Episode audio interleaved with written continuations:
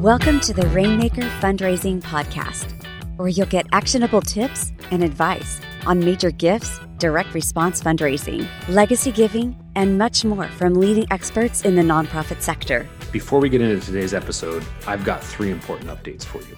If you want to increase your success with mid-level and major gift fundraising, you need to grab a copy of Rainmaking, the fundraiser's guide to landing big gifts. This book is in use by more than 3,000 nonprofits and has helped raise over $250 million for charitable causes since 2013. As a leader and practitioner in the nonprofit sector, you may also be looking for a guide to help you navigate some of the biggest challenges that you face. That's why in 2019, I brought together 28 key leaders and fundraisers from across our sector to share their insights and help leaders like you avoid making costly mistakes. My newest book, 101 Biggest Mistakes Nonprofits Make and How You Can Avoid Them, is currently in the hands of more than 1,500 nonprofit leaders, helping them to navigate those key challenges. It can help you too. And you can get either of these resources or both of them simply by going out to Amazon today. The third thing that I've got for you is a request. If you enjoy this podcast and the conversations we have, I'd greatly appreciate you going out to Apple or Spotify or wherever you listen and doing two things. If you can go out and give us a rating, then write us a brief review, I'd really appreciate it. Those two things help us find other listeners, and they help me continue to secure great guests that'll bring valuable content and insights to you. So please take a minute today to go out and give us a rating and a quick review. It'll only take a minute to do. Thanks so much.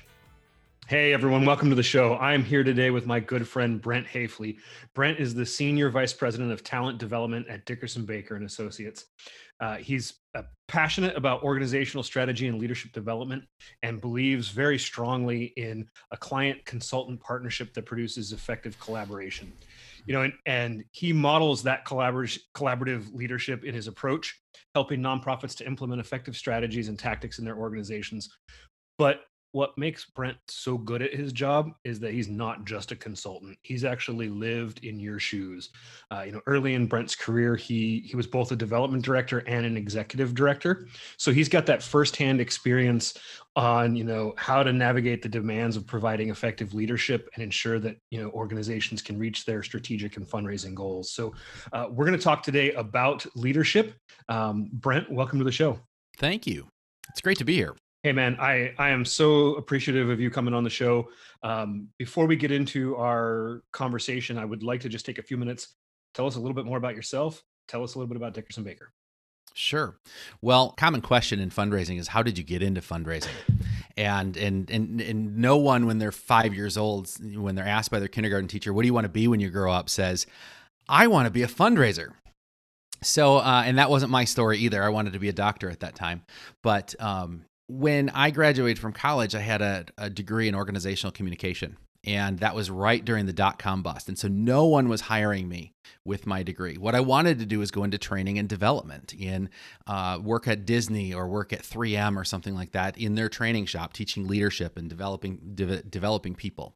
And so when I graduated, they not only were not hiring people with my degree, they were firing everyone that had my degree as well. So the market was just like hyper saturated.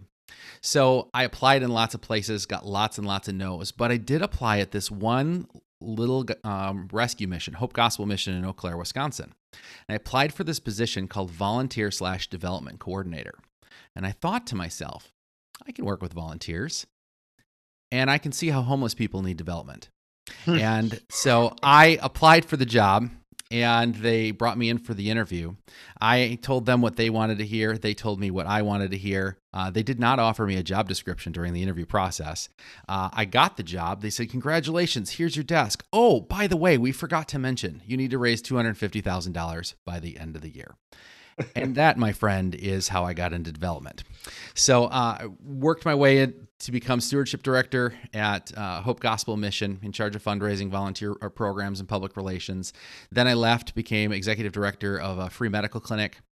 And then I started my own consulting practice, New Day Nonprofit Solutions. I sold that to Dickerson Baker in 2016, and I've been with them since then. In my current role, I work as Senior Vice President of Talent Development. I serve as the consulting team leader, and I work as a coach and as a supporter and a cheerleader and an advisor to our consultants. We've got really talented people. It's really humbling to be in that role because frankly, they're all smarter than I am. So it's a really cool opportunity to pour into some really talented, fun people.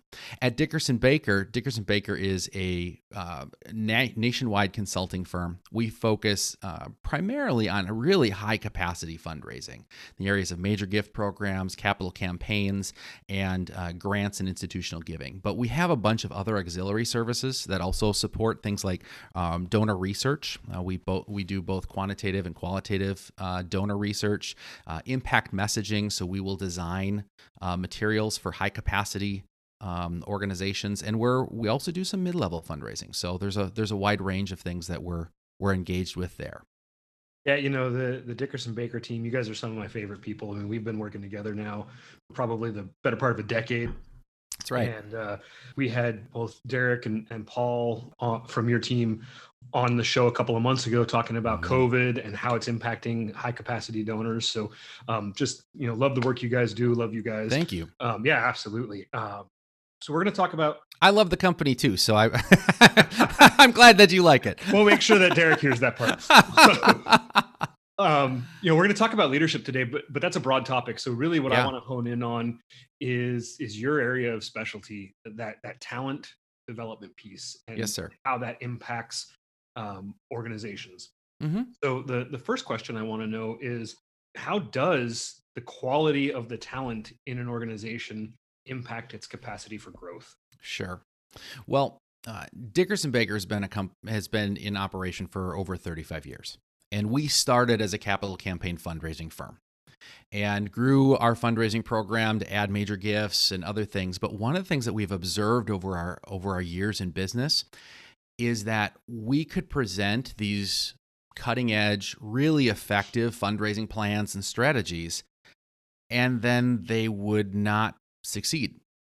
And we started to study that and say, why aren't we succeeding in this? And what we realized is that to get the maximum impact in a nonprofit, it really requires an equation.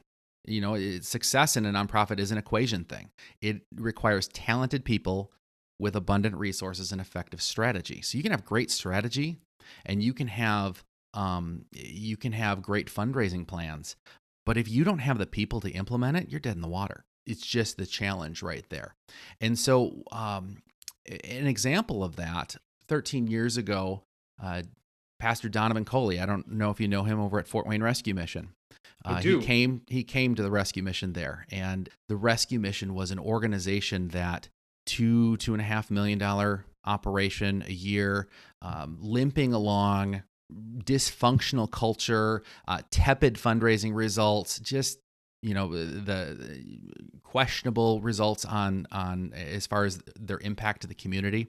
And Donovan came in, with a real estate background, which say, well, why would this guy be a CEO? Why would he be? But he came in with this background, and he had a pastor degree and a real estate background. And he came in, and his talents, his passions, his energy in that brought life into that mission.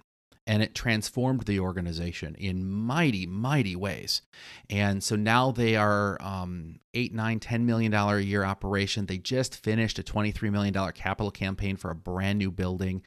And one of the things that when Donovan came in, one of the things that talent does is talents attract talent. And so when you get someone that's really talented, people were attracted to go work with Donovan because he's a rock star. He's fabulous. And so that led to the exponential growth that was there. And so when you invest in talent, and not just like hire talent, but you take good care of that talent, you're going to reap really big results. So a couple of things on that. First of all, I agree with you. Donovan is fairly amazing. I had the opportunity to interview him actually with Sean Saunders from your team a couple of years ago, and was blown away by the conversation. He's one of my heroes. I love that man so much. It was great. Donovan, if you're listening, I love you, dude. You live this. I've lived it. Every consultant that we know probably has had this experience, and so many of the listeners that are in the seats as fundraisers have probably lived it as well.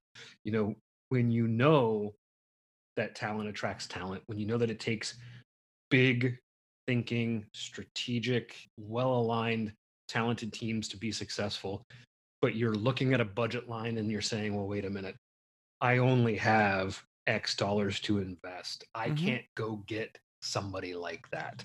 True or myth? I think it's a myth. I think it's absolutely a myth. There's a lot of people in the world that are extremely talented that hate their jobs. They're paid really well and they hate their jobs.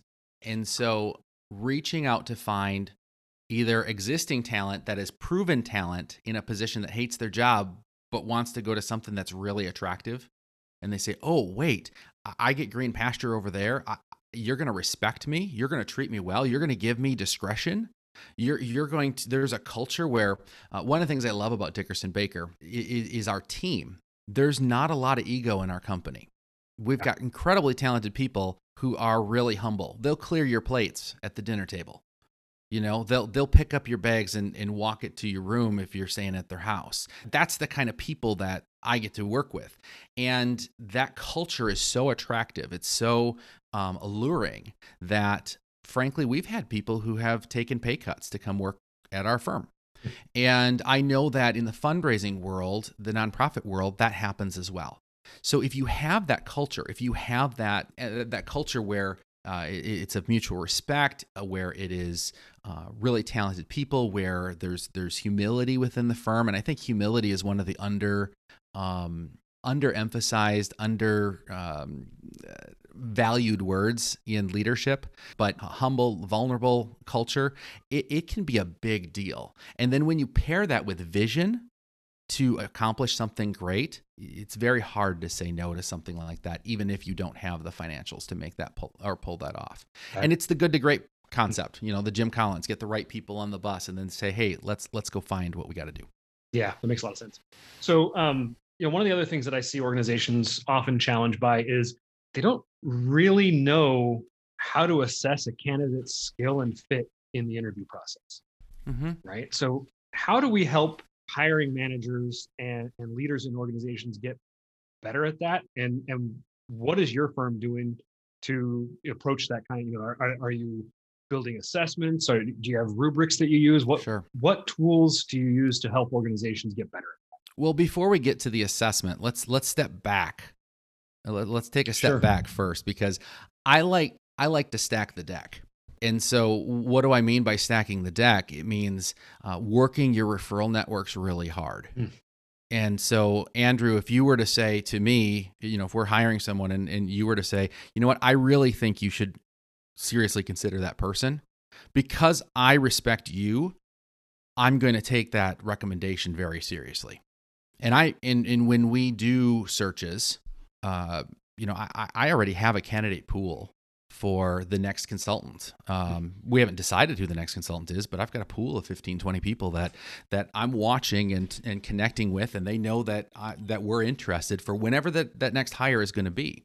And so reaching out, getting to know, and being proactive about those positions. And so to translate that into the nonprofit world, if you're looking for your next major gift officer, you probably, you know you're going to need one in 2 years. Why not start looking now? Start casually, you know, searching for that right person right now. If you know that you have a rock star program officer or a rock star CEO, doesn't it make sense to have a really good succession plan and have some backup plans so that you're not caught surprised? So that's that first step.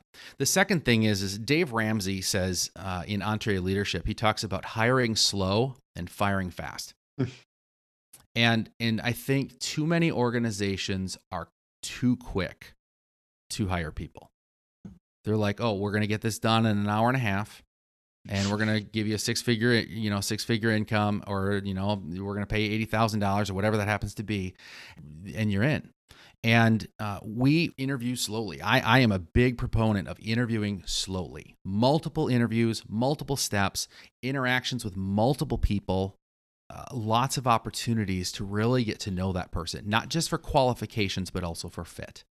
Because you can have the right person who can do the job really well, but if you can't stand them, or if their style grates on the rest of your team, it's not going to be a good hire, even if you got really a rock star there. The third thing is to test. I'm surprised how few organizations invest in testing their candidates. So, part of the values that we need people with good writing skills. So it's not just that we ask them for writing samples, but when we're in the hiring process, we'll actually put them in a room and say, here's some information, write a donor letter in the next 60 minutes. We know they can't get they can't go check their, have it set by an editor or something like that. So we can understand their grammar skills. We can understand how they structure language. We can understand how fast they work.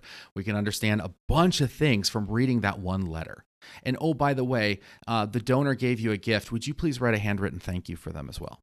So we can see what their handwriting is, and we can see how well they do that and what they put into that letter. Is it natural? Does it flow well? Or is it really awkward? And that's going to give us a lot of information. A good donor officer should be able to do that with their eyes closed. That's just, if they say, oh yeah, I'm really good at analytics. Okay, great. Here's a set of donor data. Analyze it. Tell us what it means. Prove it. And show us in a pivot table. Mr. or Mrs. Excel genius, show us role playing. It's fascinating that I had a candidate a while back. This was a young guy, and this guy's amazing, and he's really talented, and he's so fantastic. And so I asked him to ask me for $150,000, and the ask was horrible. It was terrible. And it was right there. I was like, no, this guy's not qualified. And he's this person that, oh my goodness, I would love to hire this guy in 5 years after he's gone out into the field and actually did something. So I think that's that part. The last thing, and this is where I'm a Gallup certified Clifton Strengths coach. Okay. And we use Clifton Strengths as part of the interviewing process, carefully use it. It is not a validated instrument. So what that means is that you can't use it to, you got to be real careful as to how you use it in the hiring process. After the hiring process, do anything you want with it. But before the hiring process, it's not something that you use to qualify or disqualify candidates, right? Correct. Okay. Correct. So here's how we use it. After we have verified that this candidate is qualified, and we're getting down to our last 2 or 3 candidates, and we need to really figure out the fit. And one of the things that's really important for us is understanding, is this person self-aware? And we get that from some of the questions that we ask in the interview process, but we want to know more. We want to go deeper. So doing the Clifton Strengths and getting that full 34 report is really valuable because it allows us to, number one, see what their strengths or talents are as far as Gallup sees it. But in addition to that, it allows us then to have a really strategic conversation with them. So tell us, where did it fit? Where did it not fit when we looked at the report? Oh, this isn't a fit for me. Why? Can you give me an example of why, of when you use this talent or this strength or that strength? And those are the types of things that can really make us understand the candidate really well. What makes them tick? What motivates them? How do they think? How they think when they're confronted with a situation? How do they approach it? So it gives us the ability to ask questions that wouldn't normally show up on the interview form. Okay. So let's take that one step further. When you place a candidate, they get into an organization, let's say they joined a development team that you were doing a search for. Yep. How does that team leader use something like Clifton Strengths to continue the process of coaching and development? Like what's that process look like?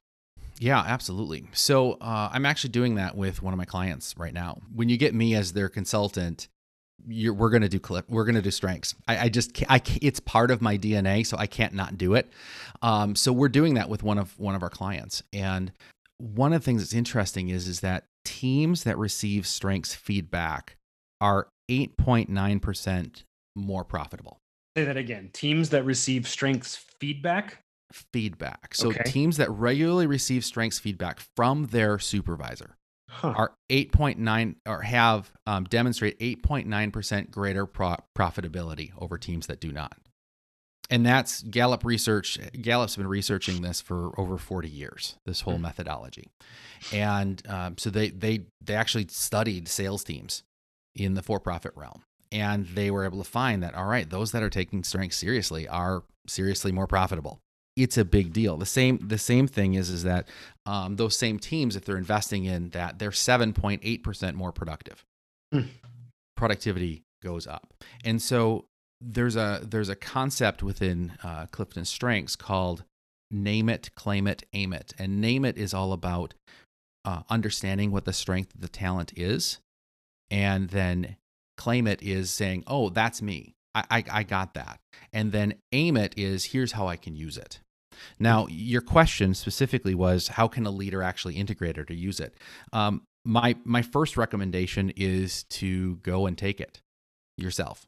And so go out and take the, and I recommend the full 34 assessment, but go take the full 34, go to Gallup.com, or you can reach out to Dickerson Baker, either one. We can get it for you, or you can go get it through Gallup. But take the full 34 assessment. And there's Clifton Strengths has 34 different unique talents that it's kind of like a talent DNA that it creates for you. It'll come back with a report, and the report is really cool. It puts all 34 of your talents in order. And just to give you a sense of how unique this actually is, you know, when you take DISC, you know, or, well, I'm an I with a backup D. Well, right. How many other I's with a backup D are in the room? You know, well, oh, and there's really only a few options. The likelihood of two people having the same top five strengths is 1 in 33 million. I was going to say, I've taken it 3 or 4 times, and I've never been in a room where anybody had the same five. The possibility of having two people that have 1 in 30, all 34 in the same order, two people having the same, all in the same order, is actually 200, take the number 259 and put 36 zeros behind it.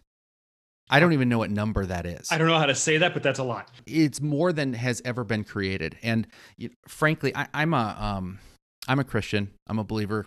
And so I look at strengths. I certainly can do strengths coaching from a secular perspective, but I also do it from a Christian perspective.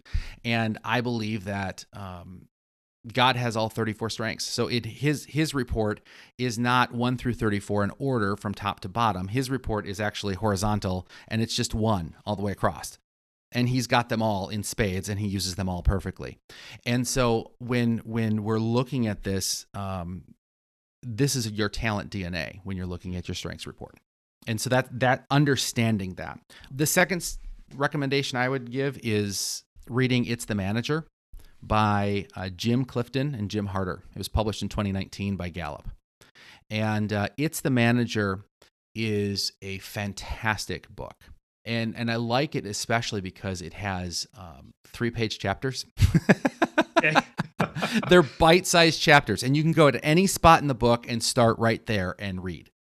And so it's really helpful for managers in understanding, here's how you implement this. Here's how you go from boss to coach. Here's how you go from, here's how you think about strategy or culture. Here's how you deal with, diversity, equity, and inclusiveness with strengths. How do you infuse those together? And so it's got a lot of really, really practical tips and things that you can think of as a manager to be more effective. And we've got this problem in the fundraising world where fundraisers are cycling through organizations every 18 to 24 months. Well, if you want to keep them longer, if you want to increase your retention, this is a great way to do it. So after you've done your own assessment and then you've read the book, then the next step is to get your team assessed. Have the whole team assessed, put it up on a chart. I'd encourage you to get some coaching, whether you work with me at Dickerson Baker or you work with a different Clifton Strengths coach. Get some coaching to really get to understand it well. And then you can start pouring into your team and helping them. Have you found that there are specific strengths that translate to higher levels of effectiveness as a fundraiser or a development leader? No. Okay. Say more about that. I think the question is in somewhat antithetical to the way Gallup thinks about strengths. Okay. So Gallup thinks about strengths that they say that talents are neutral. Means that one is not better than the other. It's how we apply them. Okay. It's how we use them. And I'm going to pick on you for just a second here, because your top five talents are achiever, which is an executing strength, activator, which is a strategic thinking strength, focus and learner, input, focus, and learner. And what we have here is we have two executing strengths, two strategic thinking strengths, and a influencing strength. And strengths are actually broke down, or talents are broke down into four domains: executing, influencing, relationship building, and strategic thinking. Now, as a fundraiser, one of the biggest themes within fundraising out there is relationship building, isn't it? Oh, it's all about the relationship. Fundraising, relationship. Right. Andrew, you don't have relationship in your top five. Man, you must really suck. I must. I mean, I don't know how you can succeed at all. And that's that. What I just said is completely bogus. And that's why when we're looking at talents, it is how you apply this. And you and I have been friends for a number of years. I know that you have deep relationships with friends of mine as well. And so you apply your talents, your relationship talents, you approach relationships in a different way than other people do. And so I don't know, you and I haven't done a coaching session before.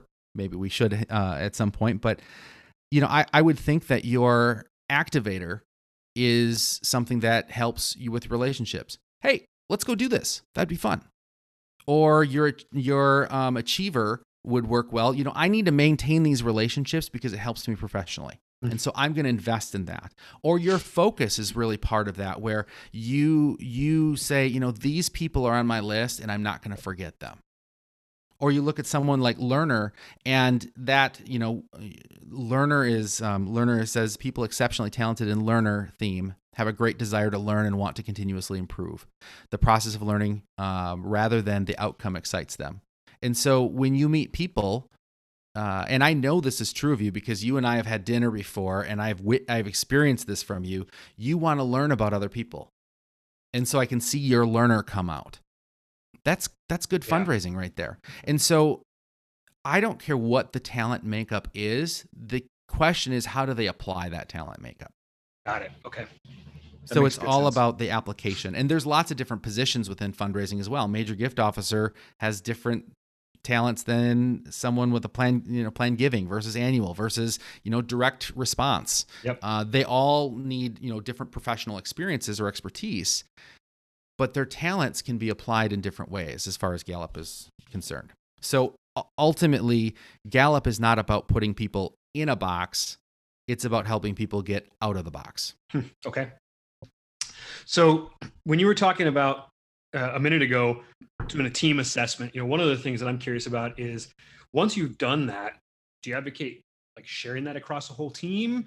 Is that something that you only an employee would share with their supervisor?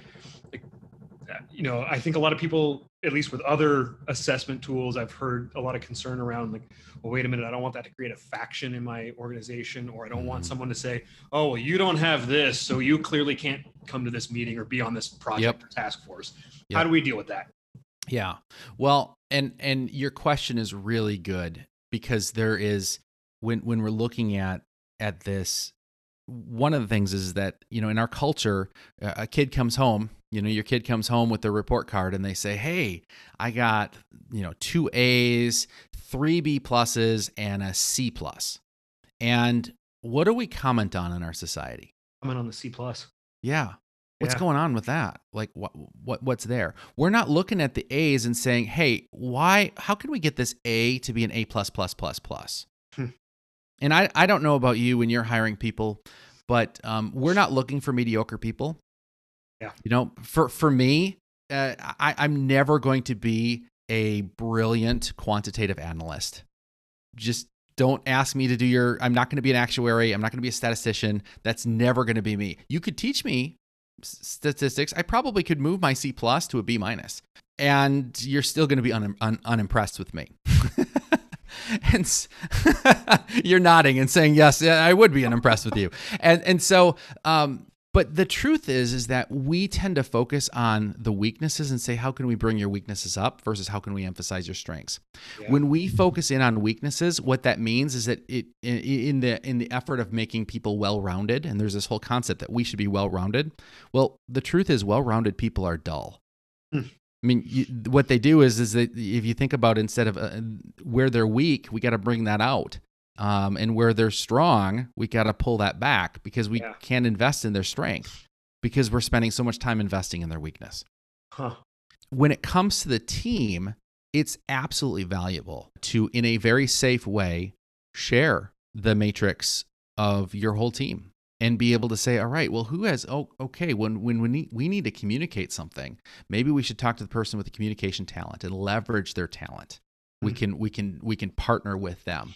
Or, you know, it probably would be really good to have this person on the team because they're, you know, because they got focus. Andrew, it'd be great to have you on the team for focus because when we give you a task, we know you're not going to let us veer off it. We're going to get it done. And so really looking at, you know, we're going to need someone with WOO, which stands for winning others over.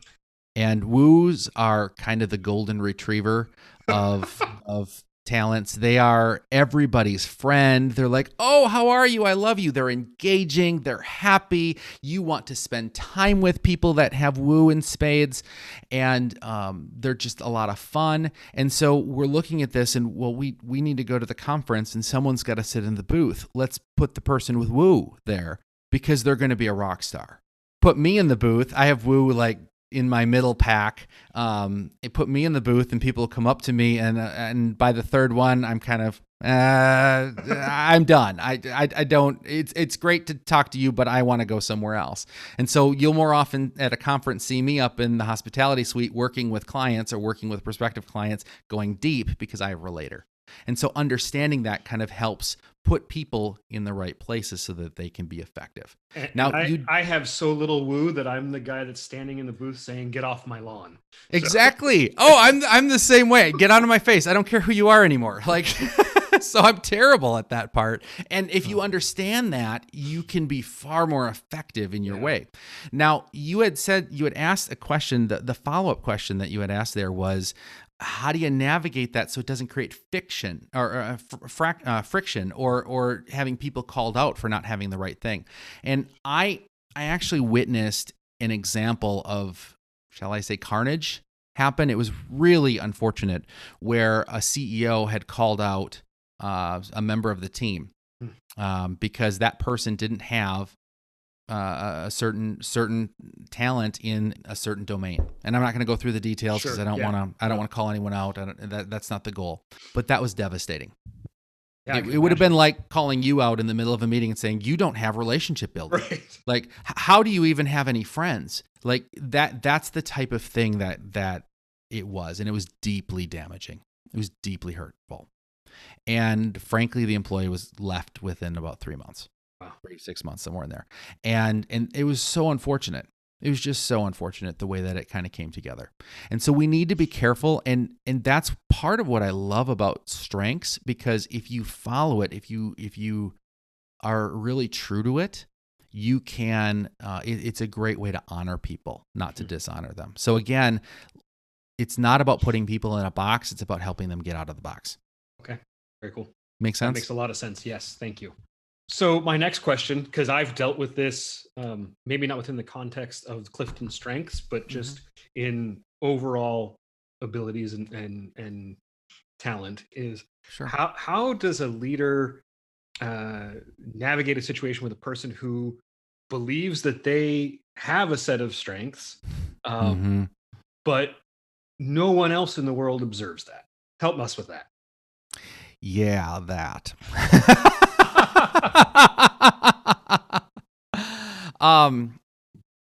It can be a real challenge, and that's frankly, if there is an opportunity to have a coach involved, that's helpful.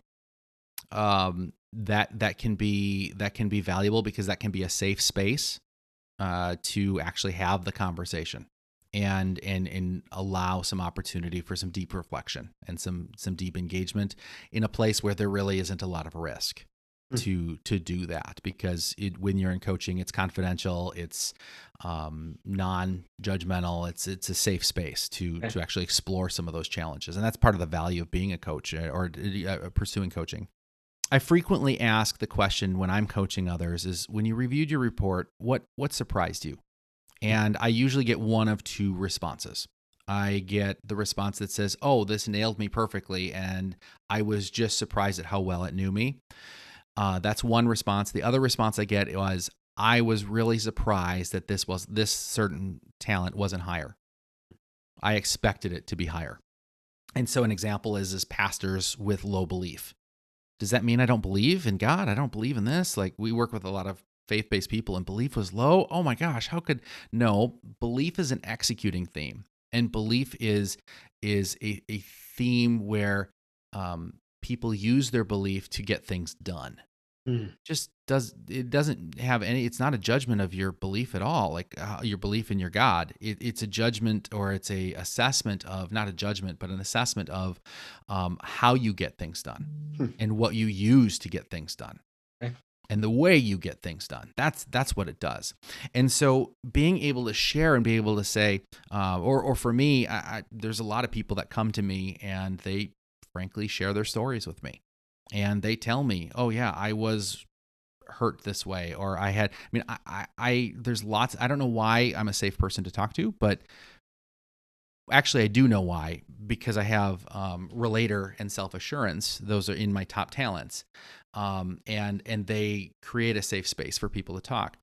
But empathy is 29 for me. It's near the bottom. Out of 34. Right. Okay. And so does that mean that I can't be empathetic? Does that mean? No, not at all. And so you ask the question, how do you deal with that person? I think one of the first things is really to understand, what is that talent in the first place? Oh, you thought you had empathy and it should be higher. Okay. Well, let's read what the definition is. Let's read the understandings, and we've got a whole bunch of different resources that can help understand the psychological principle of empathy as Gallup defines it. And then the next step is all right, well, let's read some of your other talents, and let's say you think you're empathetic. Where could your empathy be coming out somewhere else? Where could your learner be confused for empathy? Because you're learning about them, you're listening to them, and people interpret that as empathetic because you're learning about them, and people love to be listened to. And a learner does that, or someone with input does that. They want to take that stuff in. And so then you start to, the next step is that claim it. And I said the name it, claim it before, aim it. So you're saying, oh, that's what the definition is. Now, yeah, this is how I do it. And now the next step is well, how can you use your learner more, Andrew? How can you use your input more to demonstrate empathy in those situations? How can you apply that? And so the concept, as far as Gallup refers to it, is called leveraging, and leveraging a different theme. And so you use a different talent and you leverage that talent. You put them together, or you say, you know what, instead of this one, I'm going to use that one. And that's how you get that done. But it takes some self-discovery to figure that out. Yeah. Well, and it goes back to what you were saying early on about self-awareness, right? And so it sounds like this is a process that you can use, or that any leader can use if you're following this kind of methodology to help increase someone's self-awareness in a way that's meaningful and beneficial to them, rather than in a way that kind of, smacks them over the head and says, you're not good enough. Right? Precisely. Okay. That makes a lot of sense. It is a way, again, to honor and build people up. And, 40 years ago, actually, just out of World War II, Don Clifton, who is the Clifton of Clifton Strengths, he was working on his dissertation in psychology. And he had asked the question, he said, what will happen when we think about what is right with people rather than fixing what is wrong with them? And he dedicated his entire career to answering that question, identifying what is right with people. And when you do that, you can build them up. You can you will see a greater level of engagement from them. You will see a higher level of retention from them. You will see a higher level of productivity from them. You will see they're more pleasant to work with. They lift others up instead of bring them down. So I want to ask you a question about this and sort of challenge it with a real world example. And please let you help us through it. You know, I can imagine there's an executive director sitting at her desk right now saying, okay, does that mean that if I have four people doing the same job, right? So let's say we got four gift officers, right? Yep. Does that mean that they all have to have a completely customized job description, and I have to have a management plan that has, multiple lanes? Because that sounds like a whole lot more work. Yeah. And how can I get everything else done if I'm doing that? No, you have the same job description for all four. Okay. The job is still the job. The key is, how do they get the job done? Okay. And so you may have, here's an example. There are certain talents that are, and there's official designations that Gallup uses, but there's also some designations that I've started just as I started to group them. So some Brentisms, some Brentisms, exactly. And so there are some talents that I believe that are fast talents, and there are some talents that are slow talents. Okay. And an example of this is when we're looking at some of the slower talents that, sometimes intellection, they're very reflective. They like to think, they like to, kind of process some of that. Analytical can sometimes be that. Context can sometimes be that. Discipline, deliberative, by the way, is all about making really careful decisions. They're really good on loss prevention. Some of that, like, oh wait, that might be a risk. Oh, that might be a, some of that. And so when we're looking at some of these talents, some of them speed you up, some of them slow you down. And so I just was working recently with a gift officer who had a bunch of the slower talents in his top 10. And we had, there was a meeting that he was in with a CEO that was hard charging CEO, and he didn't perform well in that. And so we looked at that from the lens of Clifton Strengths, and we said, all right, so there's really two ways we can operate with this. One is we can try to help you leverage your strengths to be able to get into that hard driving CEO's office again, or we can send the hard driving fast strengths person to go work with that CEO, and it'll be a better fit. And that's what we ended up doing. We just reassigned the portfolio, and this is a very effective gift officer, just not in every setting. And so could the gift officer do it? Yes, absolutely. And could ratchet that up to make it happen. Is it the best choice for their team, given that they have other options? No. So we reassigned it, found a different person that was a better personality fit and a better style fit. And that is actually not only better for the donor, it's also better for the employee. So let's go one level deeper on that. Bring it. I love that. I have self-assurance at number 4.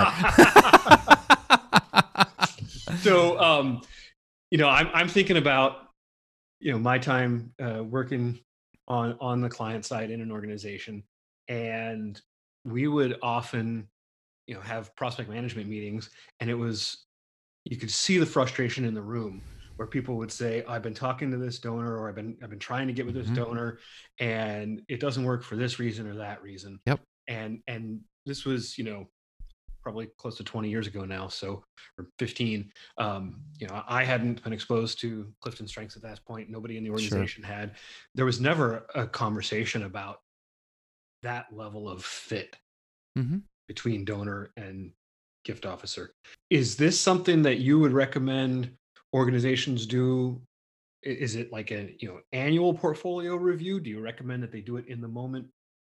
Every week when they meet, like what's the best way to optimize talent and donor audience? Yep, absolutely. Or strength. So first and foremost, it again I recommend taking the assessment and doing some coaching. Yeah. And as you get to know yourself better, and as you get to know your team better, when there are challenges, when there are issues, or frankly, when there are victories, you can start to recognize strength patterns. Hmm. Wow, Andrew, you are really good in that setting. Let's find that setting again for you. And that's where Clifton Strengths is a real reflective methodology to be able to look at that and say, oh, well, here's an example, and I could really see your activator show up here. You got on scene and things just started happening because an activator is defined as people exceptionally talented in activator theme can make things happen by turning thoughts into action. They are often impatient. Yes, I am. And so it's like, wow, these people really needed to get off. They were sitting on their hands for a long time. And Andrew, you walked in the room and all of a sudden, like, what happened? They were moving. And so being aware of that can be really helpful because you can say, all right, this isn't working right well. Do we need to change seats on the bus? Or this is working extremely well. Why is it working well? Oh, it's working well because of this. Let's find more situations so that it can work really well. And what's cool is that when a person is working in their hot spot, they're just going to propel.